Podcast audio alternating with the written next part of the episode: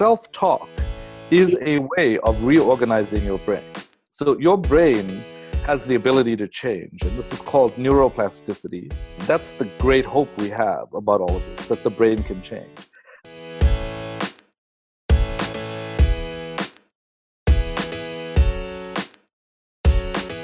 You know, I think the really key point is that you're talking about the anxiety sensitivity index, and you think, okay, well, um, one of our listeners maybe have experienced uh, a trauma and say well my neighbor you know had the same thing happen and and she you know we were in this together and same situation et cetera but total different reaction coping um, behavior results. And the question is okay well why why me and i know that there are genetic um, predispositions like we've looked at with navy seals in the water dunking test okay dunk a Navy, Navy SEAL, a Navy diver, and to the point of passing out. And those that come up and say, hey, I want to do this again, like, okay, on you go. The ones that are like, heck no. And then there's a genetic link to that type of behavior certainly. So we can we can have some association there and and also noting that sometimes it's trauma upon trauma upon trauma like this is the icing on the cake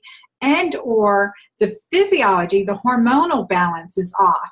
One thing that is really significant is what i've looked at with um, the research i've done is looking at the resurgence or the difficulty with the times of our life when we have significant hormonal changes when we've had a history of past trauma.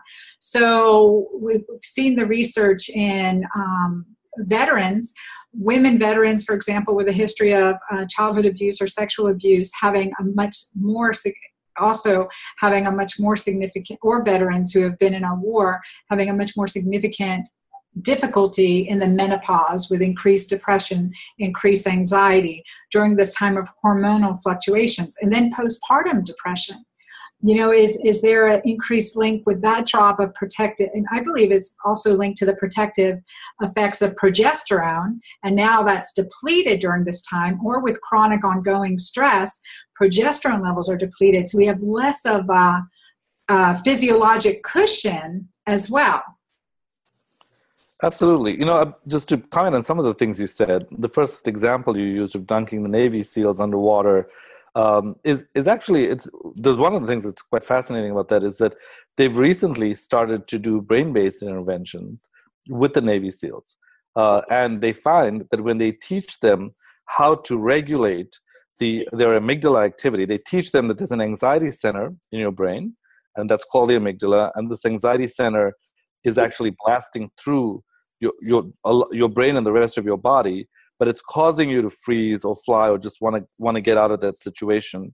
They teach them how the frontal cortex which is your thinking brain can actually connect with the anxiety center. And by learning techniques to turn your frontal cortex back on you can turn off this anxiety and actually withstand the strain of pool comp which is what which is what that dunking test is called. So uh, it's cool that they've used it and they've shown a they've shown a significant shift in the number of people who will pass pool comp just by using brain-based interventions. So when we get to talking about that, I'll mention what some of those interventions are, but just want to say that I think that's a great model where we can see that such a highly strenuous activity that which most seals generally fail can actually you can change the outcome by just by thinking differently.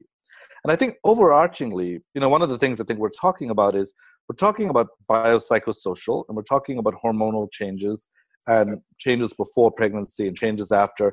I'm sure at the back of people's minds is this question of, well, you know, how do I do this? Like, how do I, like, are you telling me I, just, I should just talk to myself differently or think differently? And, and yes, I am. And I think one of the things that's, I took this for granted for the longest time that people just knew that this was the case. But I'm going to say explicitly that self talk is a way of reorganizing your brain. So your brain has the ability to change, and this is called neuroplasticity. And because it has this ability to change, either therapy or self talk or hormonal treatments or different foods or medications can actually change your brain structure and functioning. So that's point number one. That's the great hope we have about all of this, that the brain can change. I think point number two is that you can change the brain with self talk. So I'll give you a classic example if you say to your brain, say you, you're in a tough situation, you think, you know what, I'm really going to beat this. If you say, I'm going to crush this, it's less effective than if you say you're going to crush this. So there's a study that's actually looked at this and shown that people who treat themselves in the third person are actually more effective in increasing their confidence to be able to carry stuff out than people who say, I'm going to crush this. So, when you know, a simple fact like that, it's like, wow. So when I talk to myself, I should be like, you know what, when you say to yourself, you go girl, you're, you're actually giving yourself a more effective instruction than if you say, I'm going to do that. And I think what a lot of people don't realize is that this and other forms of self talk, and you tell me when you want to talk about what forms of self talk, but this and other forms of self talk can actually change the way in which your brain is structured. And we now have a tremendous number of studies that point us in the right directions about what kind of self talk can help. And as you know, Anna, I was just talking to Anna about this earlier and was saying that, you know, after you have that much experience of what we do, I think you recognize that you don't want to create false promises for people. You don't want to say, oh, use this because everybody uses it and it's going to work for you.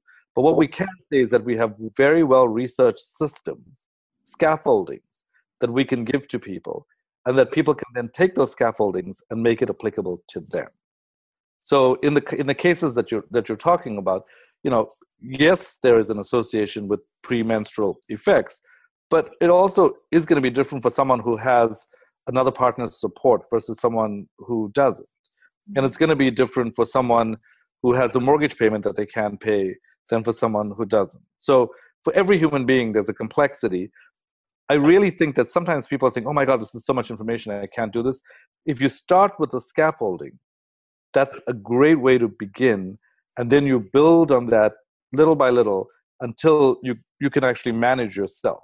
And studies do show that a lot of the changes that, that you were talking about are changes we can reverse simply by changing our perspective on things so that your brain views the world differently. Mm, no, I love that. And I love what you said is that, you know, the speaking to yourself and the third party, but is that the same as like the royal we, like we are, you know, it, would that work the same way? Because you think no, of that, the royal we, and I'm wondering. No, I think the royal we is more is is not really is not really taking any ownership for anything. Mm. So whereas when you're saying you, you're personalizing it to the person that is you. Mm. And I think part of why I think that happens is that paradoxically, I think if you were, you know, there's a lot more to say about first and third person. I don't want to complicate the uh, thread of our conversation, but I'll just say that that I think first not taking the diagnosis that seriously in the sense that you let it limit you and then secondly recognizing that there are these biological psychological and social dimensions and then thirdly know that what exactly what you were saying which is that some of these biological dimensions involve hormonal changes that create real vulnerabilities for people different people have different sensitivities and you can change your brain simply by changing the way in which you talk to yourself. Are cravings your downfall? This is truly typical of anyone trying to lose weight. Let me tell you, willpower is physiologic. Just like Francis discovered, the Keto Green Shake Mix is a tasty and nutritious way to replace a meal while helping you feel full longer and giving you the nourishment, vitamins, minerals, protein, fat that your body needs. So cut your cravings, boost your energy, and improve your overall fitness with the Keto Green Shake Mix. Find Keto Green Shake at dranna.com and use the code SHOW10 to get 10% off your first order risk free. Thank you for watching this video. Be sure to subscribe to my YouTube channel here and get those notifications and comment below. Let me know your thoughts, what you loved, and what your action step is.